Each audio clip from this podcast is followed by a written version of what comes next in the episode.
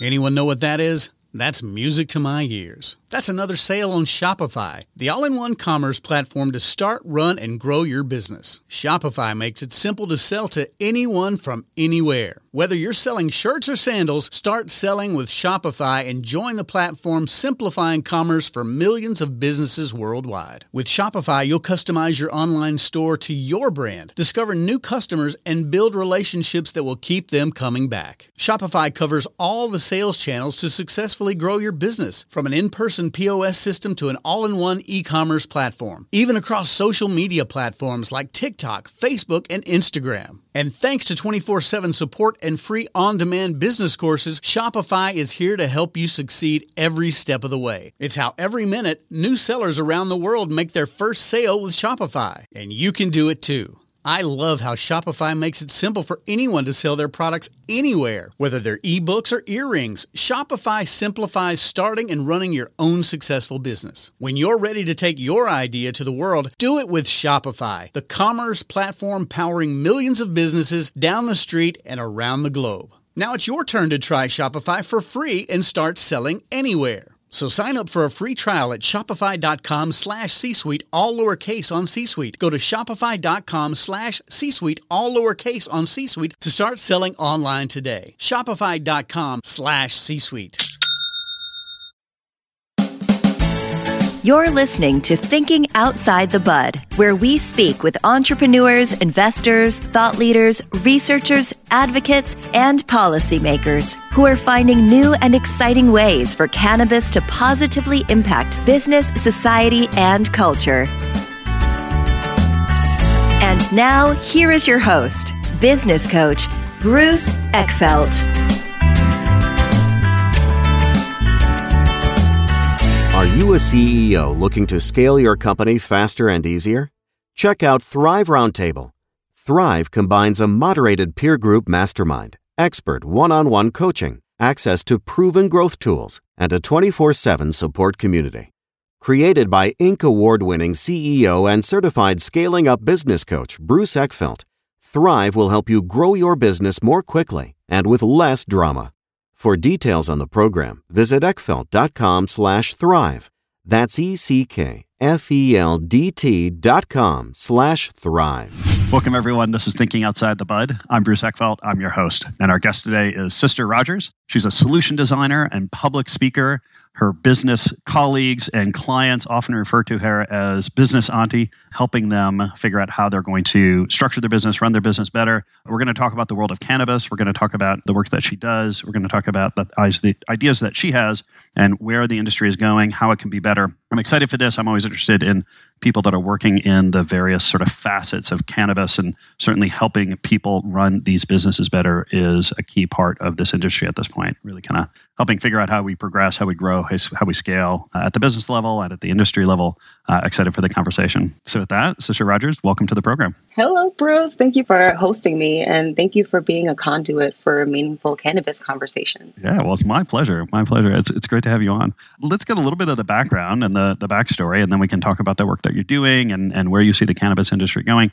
How did you get involved? What was uh, what was your uh, kind of history with cannabis? How did it become part of your business practices? Give us the give us the journey that you've been on. Yeah, of course. So in the summer of 2017, I was a young youth pastor and someone suggested that I attend a cannabis networking event because I'm versatile like a Swiss Army knife and I have useful transferable skills that seem to be in demand. So from there, doors quickly opened before me because the cannabis industry and the community in New York is very intimate. So I started off with a press pass at the Brig Industry Show, which is a business to business cannabis trade show. And then from there, I met product manufacturers, distributors from all over the US, as well as some well known industry heavy hitters. And around February 2018, I was traveling with the mayor of Atlantic City and other New Jersey legislators and cannabis organizations to Nevada or is it Nevada?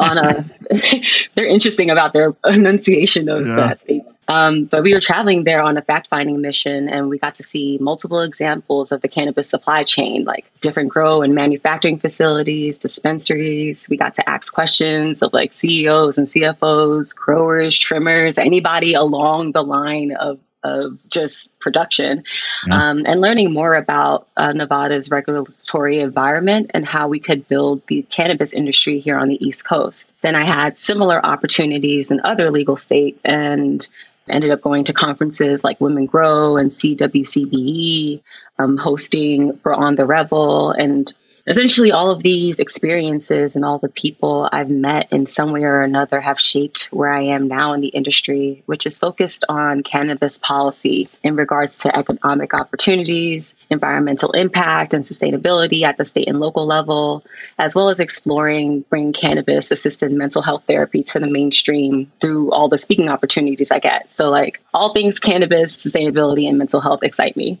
Yeah, interesting. And, those are pretty big, meaty topics. I mean, I, what? I mean, I, I guess I've, I've, always found it interesting because cannabis, really, from its beginning, has had you know some, some elements of you know both from a business and kind of a cultural point of view of sort of sustainability and having this kind of medicinal mental health aspect to it.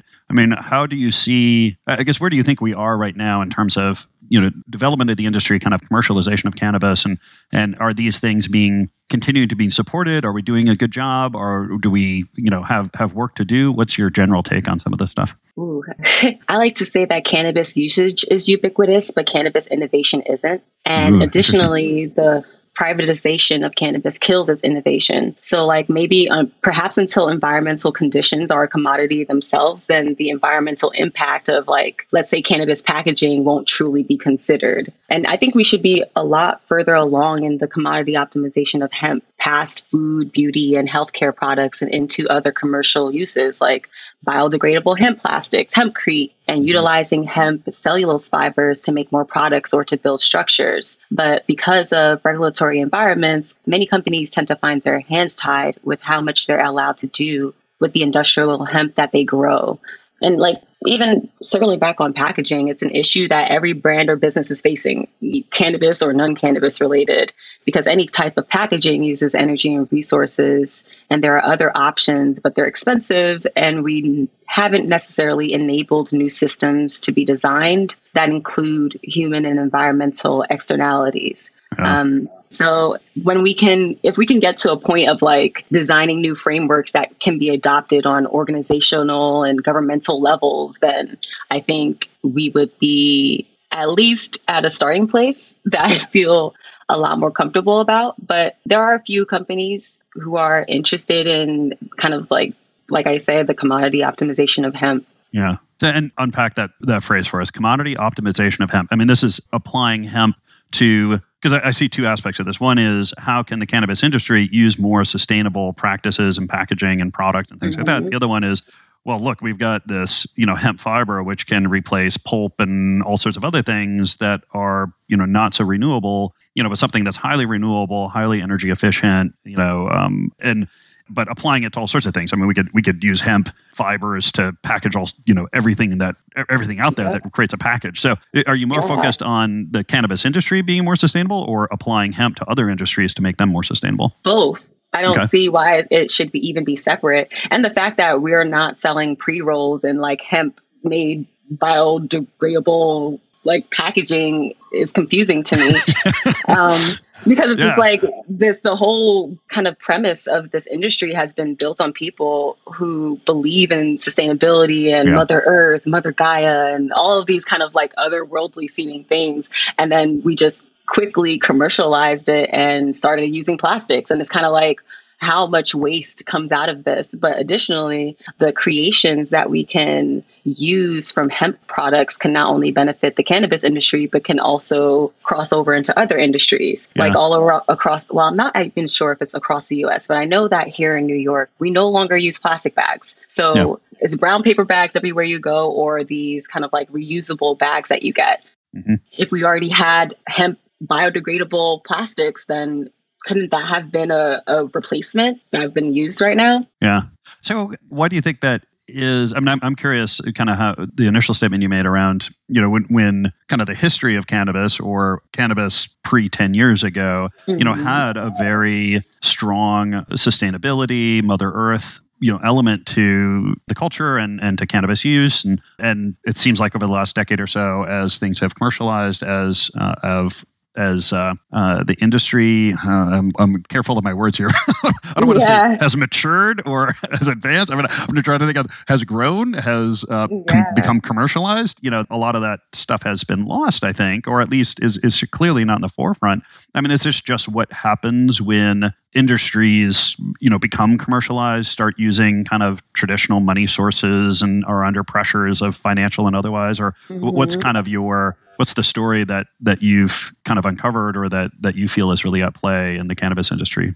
Really the last part of what you said where many of these companies have investors and these investors are asking them for a churn out like when is your next product coming out? Or it's kind of difficult for them to scale as well because then a lot of them are smaller operations and having to push out even more than they were they even yeah. thought they, they should be at the at that time and a lot of that requires well hey we don't have the time to research these things and on top of that like i said because a lot of these these other systems or other alternative types of products don't exist, or for the most part, they do exist, but because people aren't using them on the mainstream, then they're very expensive. We have to cut costs. We need to be able to, to yeah. come in under budget. We're already operating in the red. We're trying to get to the black so we can get to the green.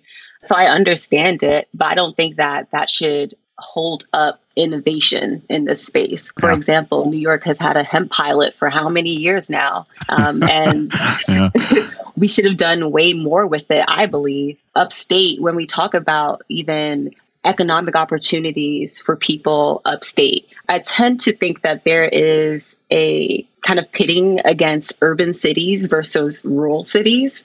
And I think a lot of that can get political, even. But the fact is the same. Like, people need business opportunities and they need yeah. opportunities to be able to go to work. So, why aren't we utilizing hemp manufacturing upstate where there are all this land and opportunity to be able to do so? And like I said, a lot of these companies have their hands tied. So, they have to dispose of hemp waste that could actually be reused and recycled versus actually being able to use them or yeah. having more science labs or innovation t- innovation hubs. Yeah, I like innovation hubs. Yeah. Having innovation hubs where people are not only looking at hemp from a medicinal standpoint, but like, hey, what are other things that we can actually make out of this? Like, sky's the limit. Let's just, for shits and giggles, let's just try to make like, I don't know, a hemp house, yeah. um, yeah.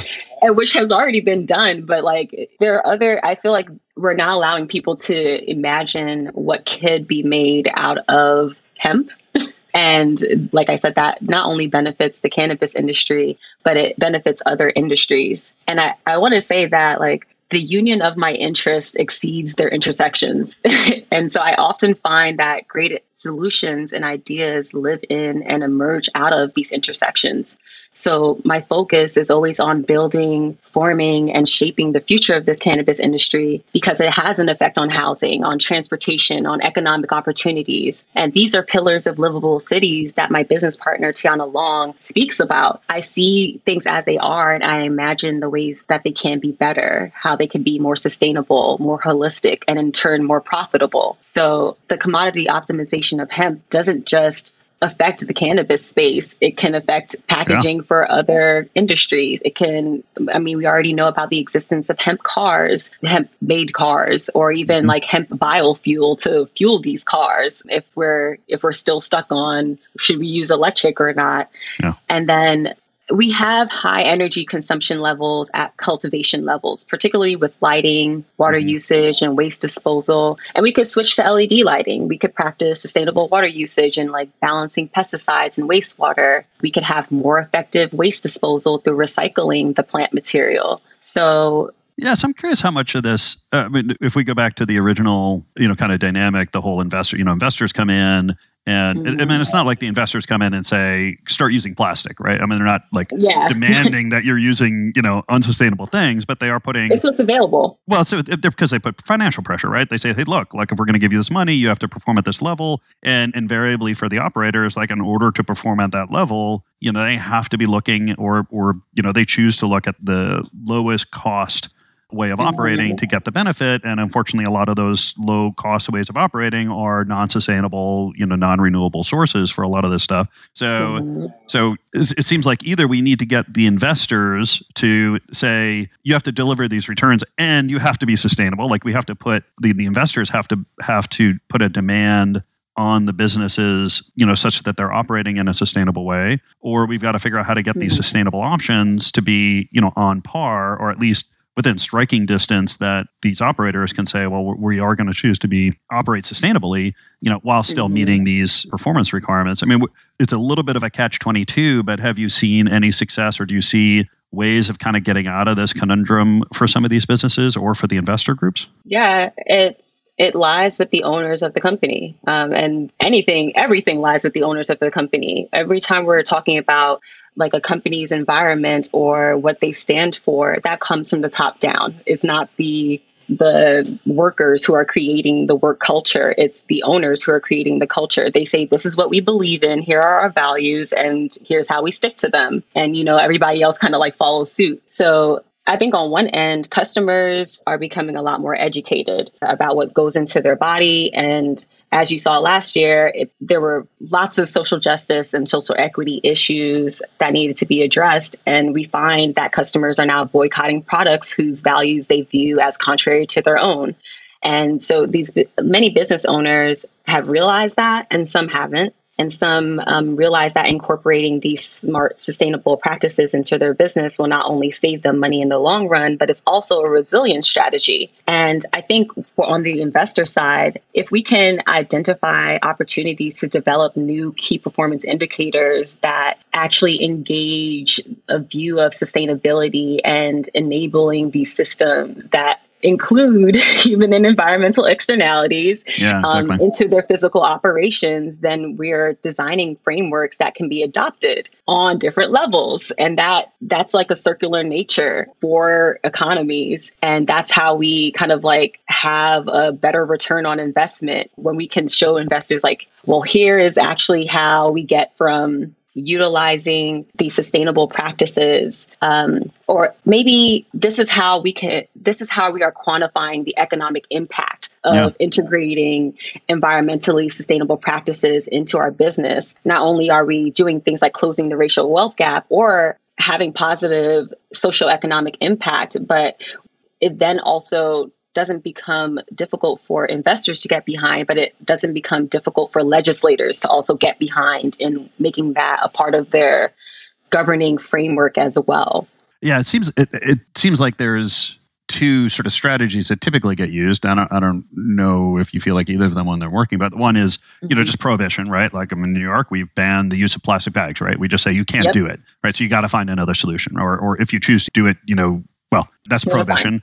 The, the yeah. other one is you know is actually putting putting a dollar value on the externality right so we say we're going to put in a carbon mm-hmm. tax or mm-hmm. um, you know we're going to have some kind of we're going to directly or indirectly reflect the the social cost that your business practice is putting on you know government or society and you're going to have to pay for it in some way shape or form either through a tax or a use fee or um, mm-hmm. um, you know something like that i mean do you feel like those programs or those approaches to kind of realizing the cost or, or making sure that businesses are really considering the impact of the practices they're using are either those particularly useful or how, how do you see those playing out I think that starts at the federal level. So we just rejoined the Paris Climate Agreement, and from the top down, once again, now like we have new management for yeah, exactly. the United States, and now management is going to tell us like, here are my values, here's what I believe in, and yeah. the rest of the states are kind of expected to follow suit in some way. So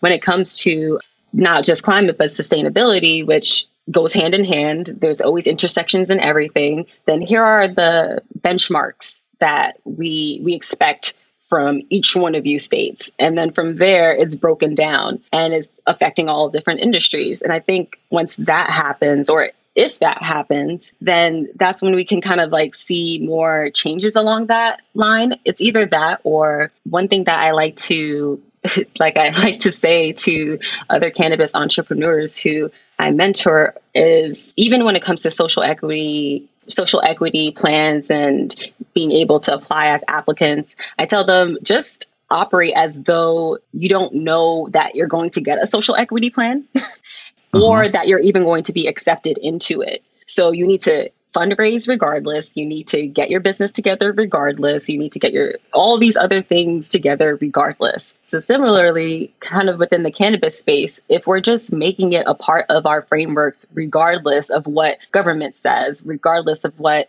even kind of like consumers are saying in some sense, you we're pushing the industry forward in the direction that we want to see it. And that's historically how we've done things in cannabis we do things first and not even just cannabis but we do things first and then you know the law catches up afterwards yeah. so yeah.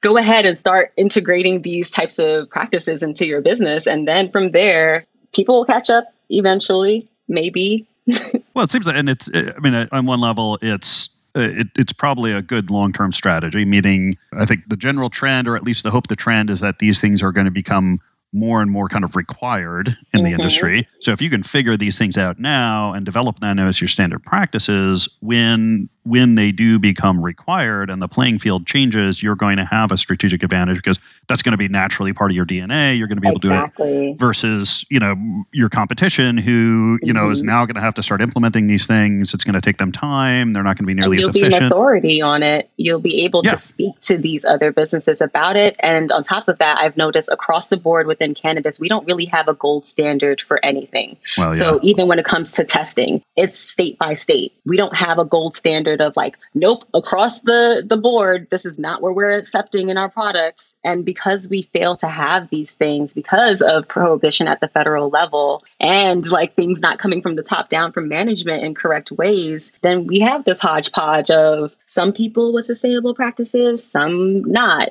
Some people with kind of like thinking about the future and some kind of like, well, how can we just play the short game versus being invested in the long game? Yeah. And I guess do you feel like are, are, there businesses that you've seen out there right now that are doing this particularly well? Any good examples that that you know people can look to in terms of how they're incorporating these practices into their day to day operations? They're all hemp farms. they're all hemp farms, and that's even where I've learned so much about regenerative soil and kind of even more sustainable practices that can be utilized with hemp. But one of my favorite is Hudson Hemp in upstate New York. I consider myself a part of the Hudson family. I shout them out. They're cool people. But I, I guess like there are very few, and even I think they're called calyx containers. They're biodegradable plastics as well. There's just okay. a few companies here and there, and if you search for them, they're kind of needles in the haystack, but they're there and there are a few they're they're going to be the companies that people then turn to in the future like hey can we utilize your packaging since we realize that they now meet these new mandates that we need to we need to follow? Or because we realize that we actually want to be more uh, sustainable or implement sustainable practices within in our businesses. So let's turn to these people who have already been doing it. And even what's the name of the uh, crutch cards? Okay. it's hemp made business cards that and they give you kind of like perforated ends on on the end of the business cards because one thing I've definitely seen in cannabis is my business card being ripped up to be a filter. And it hurts. But at the same time I'm like oh well there's crutch cards. Like here are alternatives that are hemp made that are um, good it. for the environment. And I also wanted to like touch on kind of like people that I stand within the environmentalist economic economic space. So there's Professor Jeremy Rifkin and Dr. Robert Bullard. Professor Rifkin wrote several books and hosted like several documentaries about the emergence and convergence of the third industrial revolution, which is already here. We have renewable energy resources such as solar, wind, energy, uh, autonomous vehicles, and we have uh, fast communication internets like 5G that are all connected on the Internet of Things and which has created this seamless interconnectivity between our ever changing society and the environment, which is heavily impacted by our societies. So it's these people who even got me thinking about, oh, okay, how can we propose these types of practices within cannabis? These mm-hmm. are new smart digital infrastructures that transform the way that we manage, power, and move economic life. And I started to think, okay, cannabis definitely intersects with this conversation. It can build certain components even of of this new industrial revolution and should be a component of that because then that means even more opportunities for cannabis business owners and more innovation. Yeah. Uh, but this pivot that I'm proposing, like we're discussing, requires a profound ideological and political shift towards sustainable practices. And because yeah. the emerging cannabis industry, like many politicians, make promises, there's often a difference between the job and the promise of jobs. There's a difference between economic development and the promise of economic development. Um, that's something that Dr. Bullard says, says a lot. And so, how do we get from promises to actually ensuring positive socioeconomic impact? And I think that's acting on our own ahead of government, implementing these practices into our what it, not even just our, but implementing these practices and these beliefs into the core foundation of your business's values and beliefs like along every step of the the process of whatever your business is how can i be more sustainable? Do i do more video calls versus driving everywhere? Mm-hmm. and it's, it's little things to big things like okay do we reduce water usage like i mentioned earlier? Do we switch to led lighting? Like what are the ways that we can save energy? When you start thinking about how can i be a lot more sustainable at all these different levels, you also find ways to cut cost and keep costs lower, as well as being able to just re- reduce your carbon footprint. Yeah, it's interesting because on, on one hand, there's the you know let, let's make the cannabis industry more sustainable by you know putting our products in you know hemp packaging and uh, you know use hemp paper and things like that but then the bigger play is really just looking at hemp application on a m- much broader level throughout mm. all sorts of industries and you know energy use and and all these things. I mean i guess what are your kind of top initiatives right now the areas that you think can really move the needle on some of these things think, or things things that you would like to see change um, you know either the you know in use of of you know hemp related products or the cannabis industry specifically? What what would be your top three because i have choose. so many thoughts. It's like yeah i'm like man. Give give me three like, that you were most interested in then. Like so i was asked on another podcast if um like what were my favorite strains and i'm like wow why would you uh, ask yeah. that? Like all strains are created equal. Um so, like so hemp can be very useful to biological productivity. Like it reduces soil erosion, it captures carbon dioxide quickly. Remnants can be used to regenerate the soil. It supports sustainable farming. I, I would like to see hemp just utilized more in these areas. Yeah. And that I think is one component. Another is the creation of these kind of innovation labs to some extent, where we're doing research beyond medical or medicinal applications and mm-hmm. even beauty applications, we have enough like hemp shampoo at this point, like and random hemp products that don't even belong or should or shouldn't necessarily even have hemp in them. But you know, like okay, do what you want. Some type of creation of American labs because I feel okay. that Israel has its own thing going on. Uh-huh. Um, that I've gotten to witness but can't say a lot about. But there isn't anything here. And so if even if we wanted to utilize some technologies that are in place or that exist already, I'm not sure how that's going to play out because I often see that when it comes to practices that were implemented in other countries, we're hard pressed to implement them here. So it's like, oh, well, we have to then create and do all that stuff here in order for it to even be deemed as true to some sense, like where we have to test everything that someone else has already done in another country and who's further along in this conversation. So some creation of these innovation labs where and, and pairing them with universities even.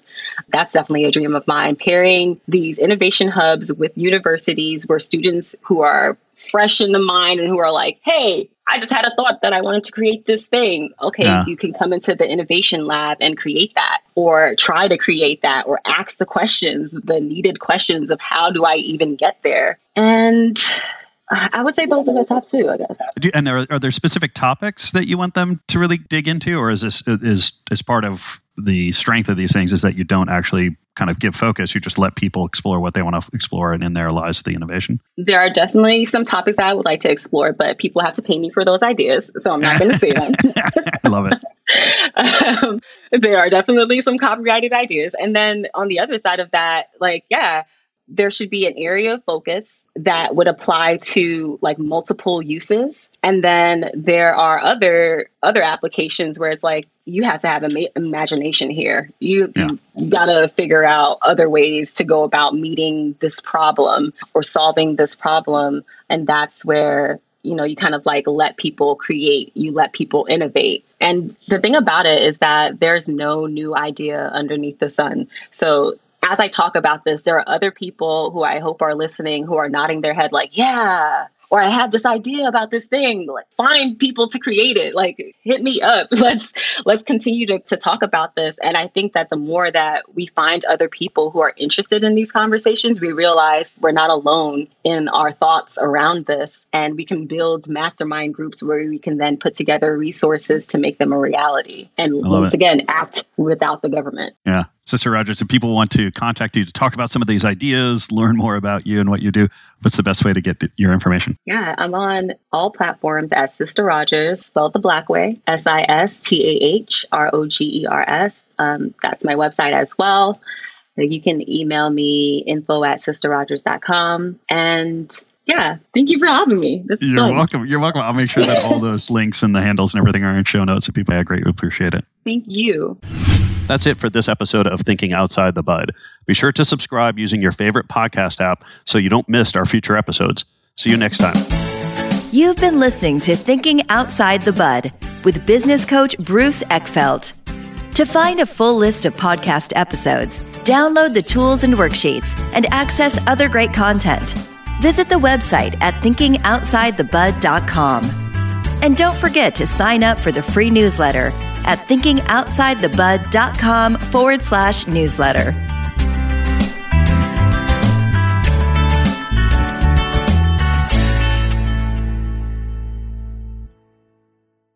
This podcast is a part of the C Suite Radio Network. For more top business podcasts, visit c-suiteradio.com.